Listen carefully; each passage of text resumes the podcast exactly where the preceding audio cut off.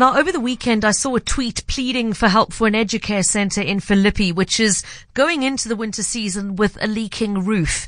Uh, urban development specialist Jodi Allemeier, she's been on the station many times before as a guest, and thank you, Jodi, for alerting us to this story. She had heard about it uh, from the local ward councillor who uh, raised uh, the alarm on this one, and I'm very pleased to be able to follow up today and find out what sort of help is actually needed.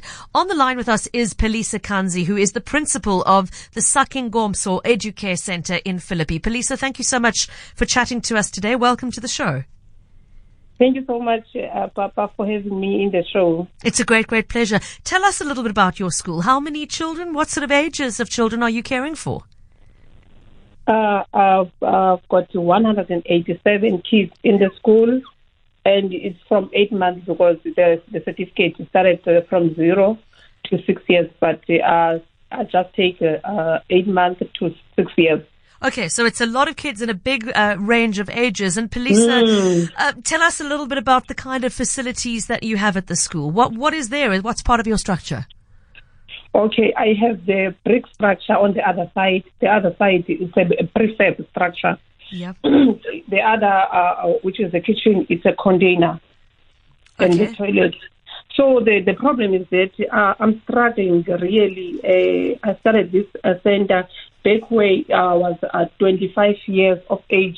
And uh, I, I, thought, let me do this because I've got uh, the will to do because my parents passed away and I had to take care of other kids at home.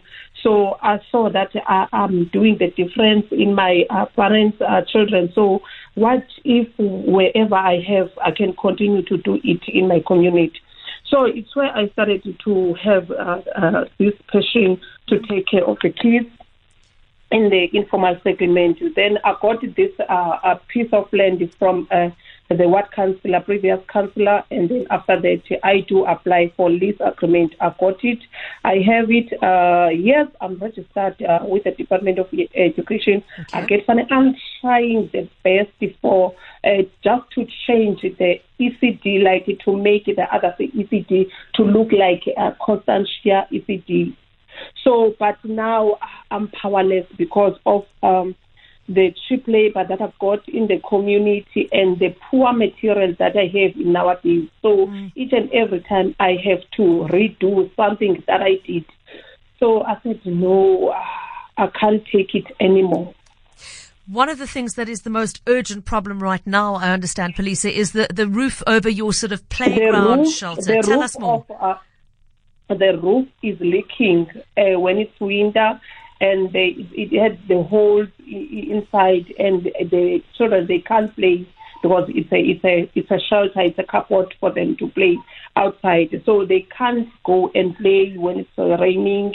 Uh, even to go to the toilet, you have to pass there. You, they can't. You see. Mm. So it's, it's a lot I have to do. Even uh, I've been trying even to do the outdoor play for them to play outside, and then uh, even there, I'm not finished because they don't have toys to play outside.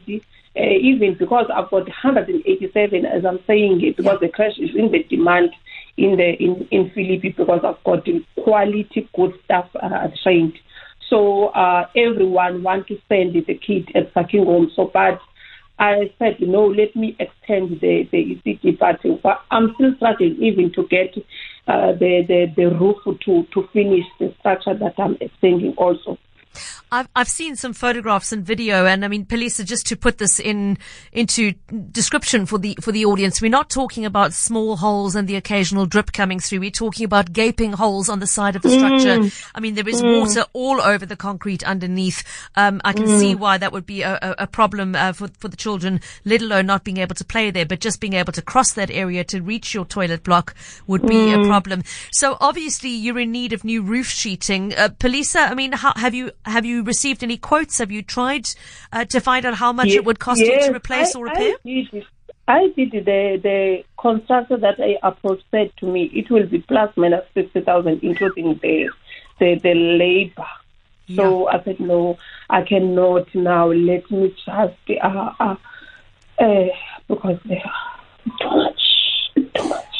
So what are you, what's, I mean, we're hoping that somebody I listening, was, sorry. I was admitted in the hospital because this is my passion. Because I want to do this and it seems as if it's flowing in front of me. And I can say that the, the department is, is failing us because even like I know there are people that, that are willing to help, but they can't make us they are very. So Yeah, we can, I mean, we can hear the absolute passion in your voice and how hard this is for you, Polisa, as the principal who is trying to make this a safe place for these kids, a mm-hmm. place they want to come to where they'll feel safe and stimulated and can have the kind of ECD experience that we wish all mm-hmm. children to have. Uh, we know how mm-hmm. important these years are in terms of setting up a child for their educational future. It can't be underestimated. So, Polisa, I mean, um, to the people who are listening today, I'm really hoping that maybe somebody in the construction business, someone who has access to uh, um, you know, cost price materials or who's willing to, to, to, to sponsor some labor to get that roof replaced might be able to help. What would be most helpful to you? If I was to say to you, I want to wave a magic wand and fix this, what do you need most urgently? I think anything because I can't choose because I think I need uh, roof sheets, I need uh, rafters, I need uh, nails. So anything, maybe somebody will say, I don't have anything, but I, I have energy. I have the skill that I can make. I can make this thing to be mm. proper. You understand? So I'm willing. Even I open the doors for everyone that is willing to help at the present moment. And what about, you mentioned the lack of toys for the kids in that playground. Polisa, what sort of toys and donations would be helpful from that perspective? I know maybe some of the people they have uh, scooters, they have bicycles that they are not using, uh, small toys, anything that you see. This thing it can work to somebody else, and then I don't use it. Then I will appreciate it in And my center. Okay, remember we're talking here children from the age of eight months to the age of six years. So keep that in mind if you are thinking of doing a cupboard clean out, if your own children have outgrown it, um, uh, their toys and you would look, would like to donate them. Here's a wonderful place. Uh, we've already had a WhatsApp in from Michael who would like to assist with the roof and is asking for contact details so that he can talk to you about how to do that. Michael, thank you so much. Polisa, I'm hoping Michael won't be the only one who feels they can make a contribution. How does somebody get hold of you if they'd like to help? Okay, they contact me on number 073 96 58 909. Let me repeat again 073 96 58 909. Or they can even follow me. Uh, I've, I've got the page in Facebook, Okay. Sakhingomso Educare Center.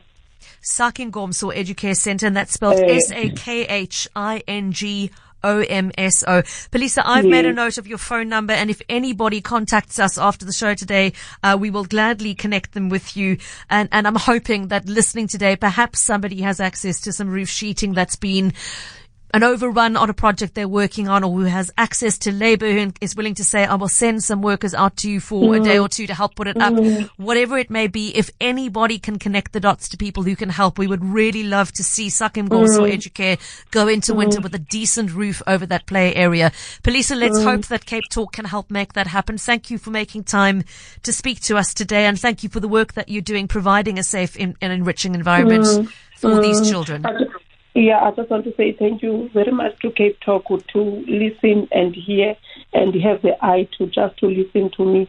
And also I want to thank to Kolile Nzoyi just to, help me as he already has her own uh, business or her own organization. So I really appreciate and thank you to listeners in advance of uh, Cape Talk. Um, I'm sure uh, maybe someone get in touch about what I'm doing because I want to change the world. Actually, I want to change the situation of Philippi. So I have to start where I am so that I can be able to change the situation that we are facing in Philippi.